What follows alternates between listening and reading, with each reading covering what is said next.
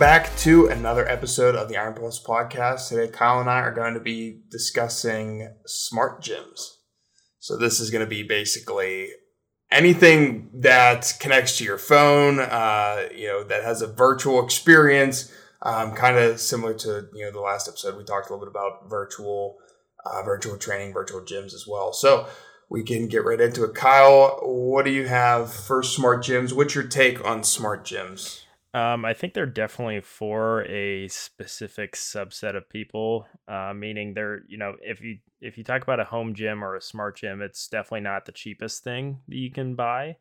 Uh, it's it's definitely something that's you know for people that are looking to, um, I guess, kind of just spend a lot of money on something, to put it uh, frank, I guess. But um, overall, I think they're they're pretty interesting. Like I was looking at them earlier today uh, when Cam and I decided to do a podcast on them, and you can uh, like some of the technology on them is pretty wild. I think now with the you know the ability that phones have and how they can connect to TVs, you know companies are sending and selling things that are compact and in you know nice looking containers that have so much functionality to them to where when you connect your phone to the TV and you have their own specific subset of weights, you know everything's counted from reps to you know how much weight you should do it tracks your calories you know there's all different types of things you can do with them um, and i think that they're kind of you know becoming more and more popular i think when we look at um, you know maybe over the last five or ten years the the one that really kind of started to kickstart everything was the peloton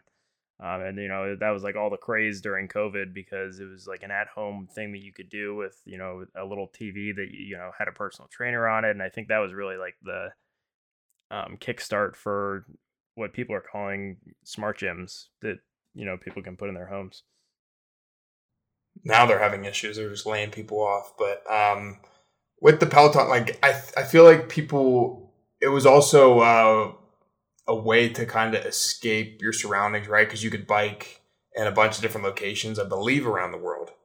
Um, I could be wrong. I never had a Peloton, but um, Kyle, like just going back a little bit, with with these home gyms though, you know, now that I think about it more, like do you feel that it would become an issue for like progressive overload? And I know, like, I know that some of these home gyms that maybe get attached to your wall, um, that they have like a couple cables or something that you know you might be able to, able to adjust the weight, but you're not getting like the full experience of a gym and being able to do the exercise. Cause like, yes, you can do squats, right? You could sit there and do squats, um, maybe with like a little bit of weight, but like you're never going to have a bar in your back being able to do squats or like you can't do hack squats. Um, you know, there's, there's a lot of different things, for example, that, yes, with these home gyms that you you might uh, it might be convenient, but it's not going to necessarily give you that best workout as like going to a gym and throwing around some iron. Like, what's your take on the progressive overload side of things with these smart gyms?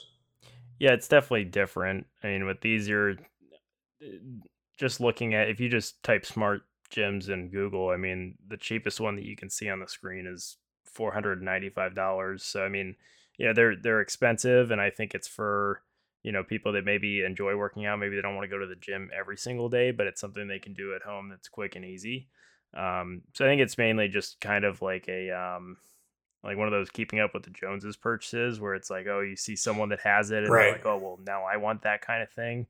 Um, it's definitely not anything groundbreaking. Like you're not going to get a, I mean, maybe you will. You're not going to, you know, get a drastically improved workout at home with one of these expensive home gyms than you would in the actual gym. Like there's pros and cons to both, but, um, I was just thinking the same thing. I was thinking that this is probably like middle to high class, like people that want to be trendsetters yeah.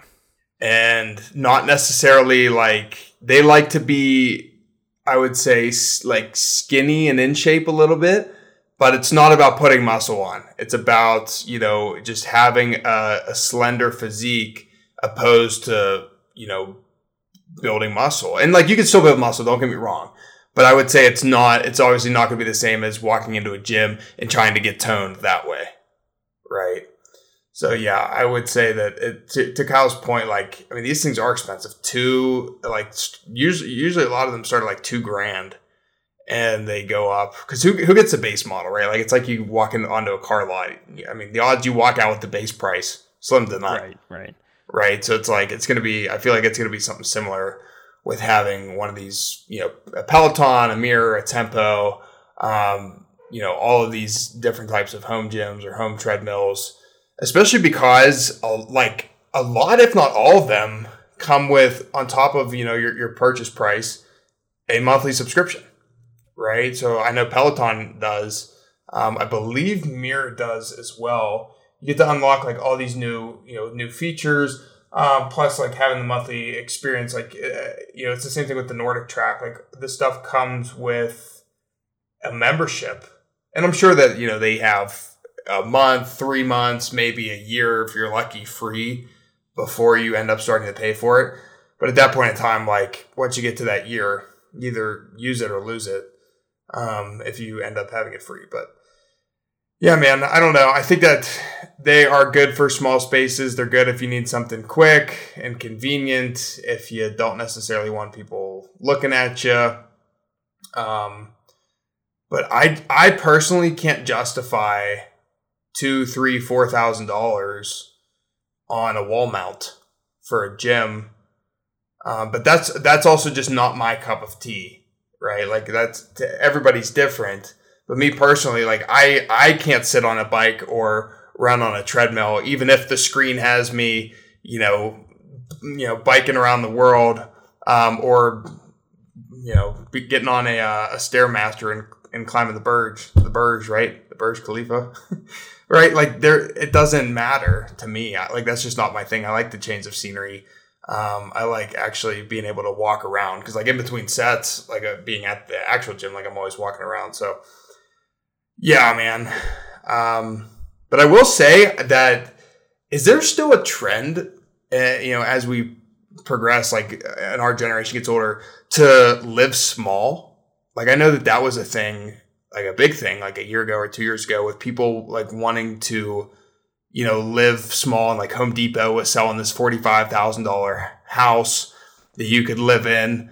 Um, because I will say that like maybe this stuff becomes more popular because where people save money when it comes to you know square footage and housing and, and their gym luxury and their spa luxury, they end up spending on smaller houses um, and you know just these modern looking wall mounts or pelotons or treadmills that are you know easier to store uh, but they they kind of fit in. You can pull it out whenever you want to and it's just it's quick and convenient for people. Like do, do you see do you see this potentially being a play off of how people live in the future? Like if they live like in smaller houses like I'm, I'm mentioning do you see that this could impact the mirror, the tempo, like all of these smaller foldable modern home gyms. Yeah, I think with any uh, like with with these smart gyms, I personally don't. I think it's more of a, a upcoming fad than something that'll stick around forever. Like a lot of these are very expensive and they look pretty cool, and it's just one thing to be like, "Hey, look at this thing I have." Um, so I don't I don't know how much it'll affect them, but did you did you mention the Tempo Studio? I can't quite yeah, remember. the yeah. So there's a couple. I mean, like the mirrors, the one that Lululemon made, that was like a a big one. But I think the one that's the most practical is the Tempo workout home home set, where it's you know it's less than five hundred dollars. It's something that looks very modern, and it's not. It doesn't take up a lot of space, and you put your phone on the top and connect it to a TV. It's got um, smaller uh, weight plates. I'm not sure how much they go up to, but it's also got dumbbell handles, so you can attach any weight you want on the dumbbell handles and put clips on them and do workouts. It like counts your reps and everything. Um, I think that's probably the most practical one because it's it's expensive, but it's affordable for anyone that's looking to do a home gym because you know they're if you're looking to build a home gym, it's gonna be expensive regardless. So it's you know it's affordable. It's something that doesn't take up a lot of space. Right. It looks modern. Um, and I think it kind of fulfills everything that someone might be looking for when they're looking at a uh, doing a home gym. I will say though, with this, if you are somebody that has little to no patience, I'm gonna tell you right now, buying something like the Tempo is gonna run you pretty thin quickly because to Kyle's point, yes, you have some free weights, but you have to change the weights out. And if you're going to be doing an exercise and you, you know, let's say you start with five pounds and you work up 10, 20, um, or you work down 20, 10, 5, like you're going to have to unscrew, replace the plates, screw them back on. You know, like there's a lot that's going to go into it's not like you're in the gym walking over to the rack and picking up a different weight, right? Like you're going to be in the middle of your exercise, middle of your workout, swapping out the uh, the weight. So just keep that in mind if you do do something like this, um, because your patience will start to run thin, especially if you're like in the groove. Um, and you need to be changing weights. You don't want to be sitting there unscrewing, then putting them on, then screwing them back on while you're trying to exercise. It, it'll get annoying real quick. Um, other than that, yeah, I mean, a lot of a lot of the home gyms or the smart gyms, I would say, uh, are car- more cardio related. I would say, right? They're their bikes, their treadmills, their stairmasters, they're um, like the rowing machines. Yes, you do have. To Kyle's point, you have the mirror, you have the Tempo Studio, you have. Um, let's see here. You have the NordicTrack Vault, which is a six foot mirror display that I guess it has well, that's quite interesting. This one has, it looks like it has uh, dumbbells stacked within the vault. So that's, uh, I wonder how heavy that thing is. Might have to look it up. Um, but yeah, I mean, everybody's going to be different. Like, what I would do, uh, my advice to somebody is to, you know, write down the pros and cons of a virtual, you know, at home uh, gym, something like the mirror or the Tempo Studio versus what you would do at the at the normal gym. Because depending on your goals like one or the other might work better for you. Um, so write down pros and cons weigh the pros and cons of each and then from there i would um, you know do your best judgment call based off of what you're looking for budget uh, end results your goals and take it from there. I don't think that you know this is necessarily reinventing the wheel, but if you want to set a trend, setting a trend for five hundred, a thousand, two, three, four thousand dollars is quite an expensive trend just to you know keep up with the Joneses, as Kyle had mentioned. So, um, yeah, I would say that me personally, it's not my cup of tea. Kyle, I mean, do you see yourself owning a smart gym? Um, not with my current financial status, but maybe in the future. maybe in the future. Yeah. It's I mean it is like it is you know I mean it's not really like that affordable for people our age like 24 25 especially cuz you know you're either trying to buy a house um, or you're buying a Peloton. so so um, you know whatever whatever you're feeling. But yeah, I mean with with that said, we can wrap it up there unless you have anything else.